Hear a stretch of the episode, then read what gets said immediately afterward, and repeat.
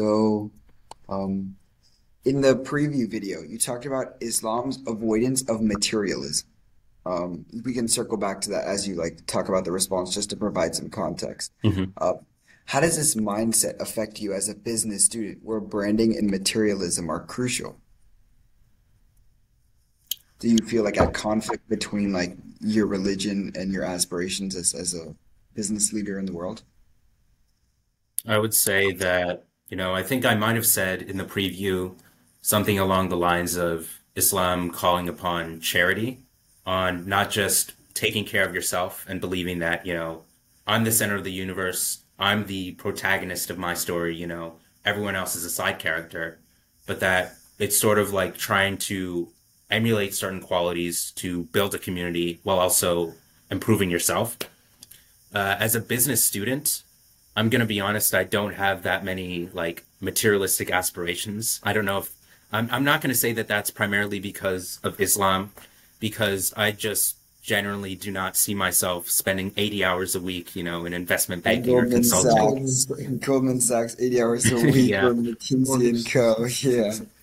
But, you know, I guess a better response to that question would be like, what if I do want sort of those things? Like, what if I really enjoy that lifestyle? Like, what if I want that fancy car, that nice house, and the nice stuff? I would say that having that desire is perfectly okay within Islam. That, you know, it's okay to like actually want these things. Like, you know, this world isn't just like something where you're supposed to feel miserable. You're like, oh, I can't touch this. Like, no, nothing for me. I'll, I'll just have a bed and maybe some water.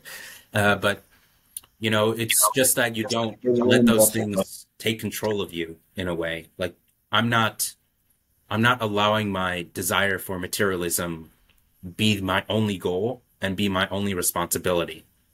Like even at the time of the Prophet Muhammad, peace be upon him, like there were people that were wealthy in his community that were Muslims. Like the first leader of the Muslims after the death of the Prophet, peace be upon him, was actually someone who was wealthy, who did gain a massive amount of wealth just because he was good at uh, being a merchant.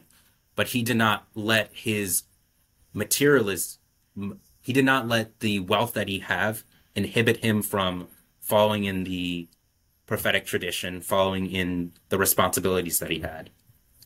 So like materialism, I guess in a sense, like must might be like misinterpreted. Rather, like materialism isn't isn't a personality trait that should define you. Rather, it's just like a desire that you can act upon outwardly, rather than something that you could look in look at within. Like it, it shouldn't define who you are, or uh, rather, it should just be something like you want to do because um, because it's just a like a bonus of of certain outcomes.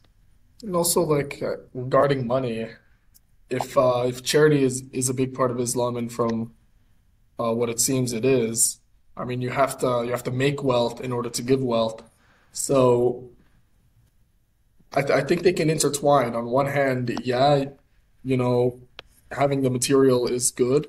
Material, well, not materialism is good necessarily, but being able to generate wealth is a good thing. However, in order for it to really be a good thing, you have to also uh, use it morally.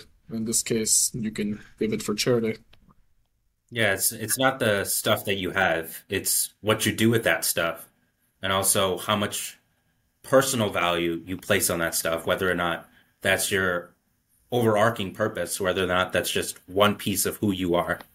And you shouldn't let that stuff um, show about you. You should not let that you should not let that define who you are. Um, as you should not let yourself define materialism.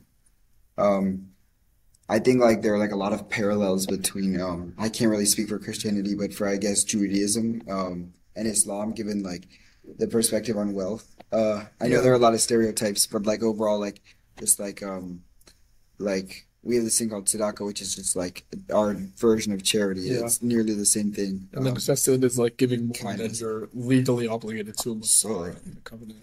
Yeah, yeah, and like uh like I mean maybe this is just inside my bubble, but like it's obviously like a stereotype that like a lot of Jews just care care about like money, but um like at the end like like as with that, like it, it's centered around charity. Um and it's centered around good works because again, like even though money might just like intrinsically be a part of who we are, um, it doesn't define who we are, and rather it is just a part of a whole that is much more vast. Yeah. Yeah. And it doesn't, uh, I don't want like my whole spiel about, you know, charity, good works to be like uh, misconstrued in a sense that, you know, you can't enjoy anything in your life in Islam or that you're not allowed to, you know, have certain like materials like this phone, for example, or any sort of like any sort of desire for more stuff in a sense that you can enjoy. It's just primarily just making sure that you don't let that control you and that you're able to still follow the responsibilities that you have. Yes, like oh. an enhancer, not necessarily a dependency.